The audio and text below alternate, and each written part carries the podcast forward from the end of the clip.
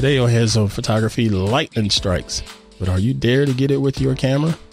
Uh, I, I, if you are, I hope you're being quite careful. We're going to talk about capturing lightning photography. And uh, I think you could do this if you just follow these steps. Y'all stay tuned. Podcasts you love. From people you trust. This, this is Twit. Twit. Listeners of this program get an ad-free version if they're members of Club Twit. seven dollars a month gives you ad-free versions of all of our shows, plus membership in the Club Twit Discord, a great clubhouse for Twit listeners. And finally, the Twit Plus feed with shows like Stacy's Book Club, The Untitled Linux Show, The Giz Fizz, and more. Go to twit.tv slash Club Twit. And thanks for your support.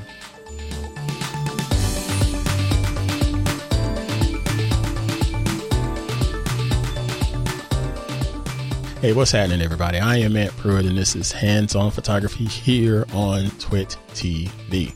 Hope y'all are doing well. I'm unbelievable, as always, on this fine podcast. I like to sit down and share different tips and tricks that are going to help make you a better photographer as well as a better post-processor. And today, we're not getting into any of that stuff. We're just going to talk about, well, actually, yeah, we're going to talk about photography, but we're not going to get into post-processing or anything like that. This is going to be more of a how-to, if you will, and I'm just going to walk you through said how-to. So without further ado, let's go ahead and get started. All right. So lightning, lightning, lightning strikes so fast, so cool, sometimes a bit scary. We see lightning in a lot of movies and T V shows that we watch, and sometimes we get the honor and pleasure to be able to see some beautiful still images of lightning striking Uh, as a photograph. Now, there was an image captured here recently uh, down in Brazil uh, of lightning striking the Christ the Redeemer statue. Uh, it's pretty spectacular shot. It's it's really, really nice. And that's linked here in the show notes to the folks over there at Petapixel. But have you ever wondered what goes into capturing lightning through your camera? Now, there's quite a bit that goes into this, you know. I'll state the obvious first. Yes, capturing lightning in a video is much easier to do versus capturing lightning in photography. I know that's pretty obvious, but yeah, I, I do. I, I don't want to discuss lightning video as much as I do for photography, because again, it's as simple as just making sure you're in a safe place. And at this, uh, far as at the time of the lightning storm that is, and then making sure you framed up your shot. And um, make sure you got your, your horizon and, and, and, and everything leveled and, and focused and ready to go, and just hit record. And when lightning strikes, you'll have it. Hopefully. That's about it. It's not, it's not that much work, but on the photography side is, is a lot much more to consider. So let's dive into what you'll need to capture lightning photography. All right. So first, you'll need a safe place to capture your photos. Now, let me be clear, y'all. Um, don't be out and about trying to capture lightning uh, and end up getting struck by lightning yourself. Please, please don't do that. Yeah, I know it's a low likelihood of you getting struck li- struck by lightning, but still, just just be safe. I don't want you to be near trees that can get struck by lightning, and then that ends up hurting you, because say the tree gets struck. Next thing you know, the tree is falling down on you and busted you and busted your camera. And that's just, it's just a mess that could have been avoided. So please be safe first and foremost. All right. Next, grab your camera and grab a tripod. Now, of course, we don't roll with cheap tripods. That's just not what we do. Now, if you don't have a tripod, check out episode one twenty-nine of Hands On Photography for some tripod options. Um, you're probably asking, well, why do you need a tripod, Ant? Okay, well, let me answer that.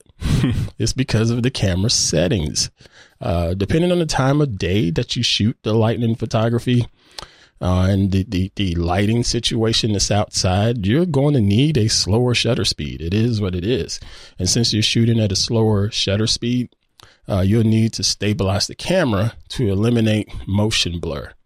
Now, the last items, you know, for, for lightning photography, these two items are optional. Um, one is an intervalometer. I always have a hard time saying that word. And the other is an N D filter. First, the interval intervalometer. See, I told you I have a hard time saying it. An, inter an intervalometer is optional because most cameras today, um, heck, you can even just go back to cameras that are five years old. Even they have intervalometers built into them. You used to have to buy a handheld intervalometer back in the days, but that's not so common now. Uh, but in, what what is an intervalometer? An intervalometer is used to tell your camera, take this photo at X amount of times, you know, during a specific time frame. Okay, so think about when you're shooting time-lapse photography. You're basically telling your camera to take a shot every three seconds or every five seconds. Okay, so an intervalometer is doing that. That's, that's what's handling that programming uh, for you to be able to get those images. And of course, the camera is locked off on the tripod and just framed up and in focus and ready to go. It makes things a little bit easier. Um, but again, don't think about this as the end all be all tool to guarantee you lightning photography, because quite frankly, it, there's still some luck that's going to be involved with having uh, the opportunity to shoot lightning photography. Now, next, the N D filter.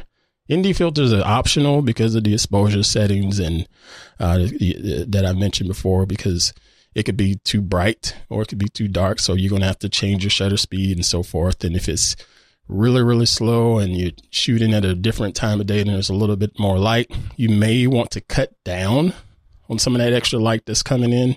And that's what the point of the N D filter is. So I personally don't use N D filters for, for lightning photography. I do know some photographers that do use N D filters, but again, I don't. So I said I would at least mention it because other photographers do use them. Okay. Now let's get into the actual technique. So, well, I'll put it this way. Techniques that I do.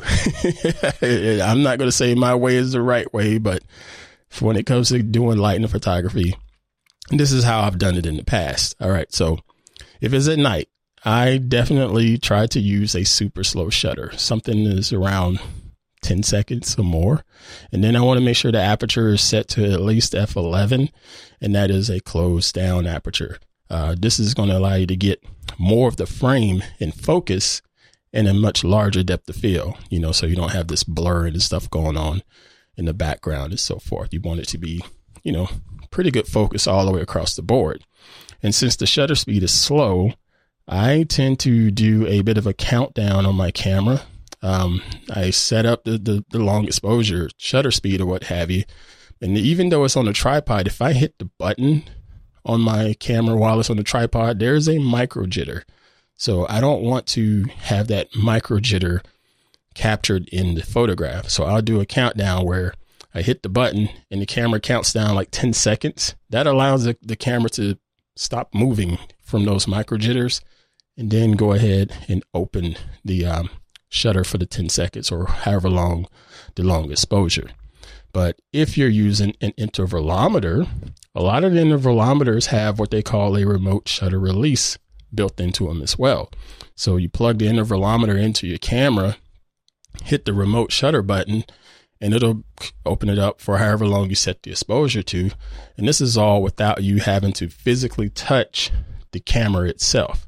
And if you don't want to use an intervalometer, which a lot of people are probably not going to do it depending on the camera that you have, uh, the newer cameras have some type of way to do remote shooting via uh, an app over the camera's Wi-Fi or the camera's Bluetooth. And that works just as well too. I use the Canon Connect app all the time on my, on my camera because it's, it just works. And if I want to pull something up on my phone and check out the frame and change the exposure settings, click the shutter, I can do it right there. Heck, I do our family photographs every holiday season using the Canon Connect app with my phone. You never see it in the picture because I hide the phone, but It'll take the it'll take the photograph after I do all of the framing and stuff pretty easily. So that's another option. Now, okay, so when you do click the shutter, um, that timing that's going to be it's going to be up to you. It, as I said previously, there's a little bit of luck involved when it comes to shooting lightning. Um, you can use the intervalometer to snap the photos every few seconds or every few minutes at the exposure setting that you manually set up. uh, just to try to capture it with the remote triggering. Now, do you know when lightning strikes? That's a, that's the question I got for you. Do you actually know when lightning is going to strike? I'll wait. You don't know. You don't. And, and well, at least I know I don't. But I tend to um, play it by my gut.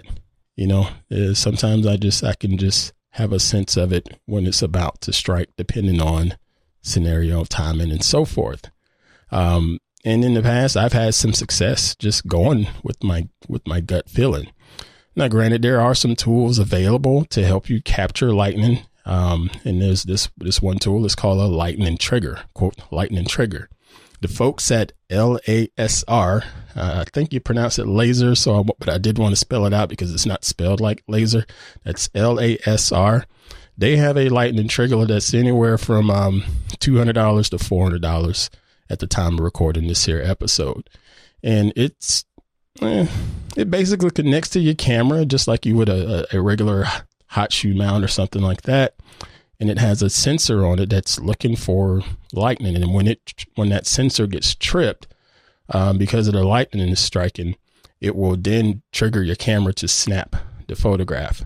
Now, uh, I've, I've heard that these things work really well. But again, two hundred dollars to four hundred dollars, that's, I don't know if that's my jam. You know, I live here in Nor- NorCal right now, Northern California, where we might get rain in January, and that's about it for, for the whole year. So seeing a thunderstorm is few and far between. So I have no desire to spend that kind of money on a trigger for storms that I just, I hardly would ever see.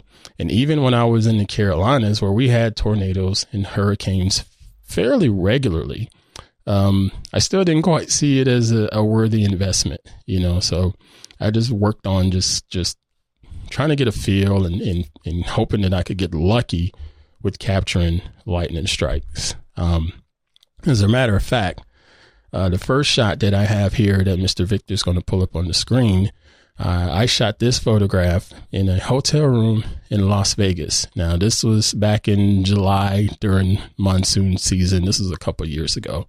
And in monsoon season in, in Vegas, there's plenty of thunderstorms happening every dadgum day. So I'm in the hotel room and I set the frame, you know, fi- figured out how I want it to look, set the exposure to F thirteen, I S O one hundred, shutter speed was eleven seconds. And then I clicked the intervalometer to do a, re- a remote release because it just felt right at the time, and boom, it worked. Now, um, this shot came from an old Canon Rebel camera. Uh, I think it was a T five. Yeah, so that's one of the cameras I got back there. Nothing new, old, old, old camera, but clearly capable, totally capable of capturing uh, lightning photography. So a lot of it, folks, is just um, patience and, and understanding the exposure triangle and just, just waiting for that right time. And if you want to invest in a lightning trigger, have at it. I mm, I say just, just play around with the patience and see if you can get lucky with it. But yeah, that shot was a lot of fun, and I ended up pulling it in post and doing a little color work on it and added some rain effect and stuff like that. And Mister Vic is going to show it on the screen for you now. And it, it, it, I thought it turned out quite nicely, considering the camera that it came from is not the bestest, but it's a clearly a, a highly capable camera to pull off a lot of portraits and images, including capturing lightning, as long as you know what you're doing. Now, again, timing is going to be the challenge, um, but it's still quite doable. Now, heck, uh, I shot this next image that Mister Victor is going to put on the screen right now. I shot this one with my Nexus six smartphone back at a good old Chateau Ghetto. Yes, I said Nexus six smartphone. That's not even the latest and greatest smartphones that are out there. I, and this was shot a long time ago. But the thing is, with all the computational photography found in phones today, um, shooting stuff like this is a little bit easier than trying to worry about dialing in the exposure on your physical camera body. But again, it's patience, the patience that it's going to take for you to find your frame and get everything set up on a tripod and have it ready to go right when that lightning strikes, because it is really, really quick. Okay. So now your turn. get on out there. Well, if you want to get on out there and take some photographs of lightning and uh, play around with the process. And of course, be safe first and foremost when you're out there trying to get lightning photographs. And if you capture something, uh, feel free to shoot it over, shoot it over to me here at the show. Uh, just email it, hop at twit dot t v. Again, that's hop at twit dot t v. I'd love to see what you captured. Um, just curious to see what you captured, and, and would like to know your process as well.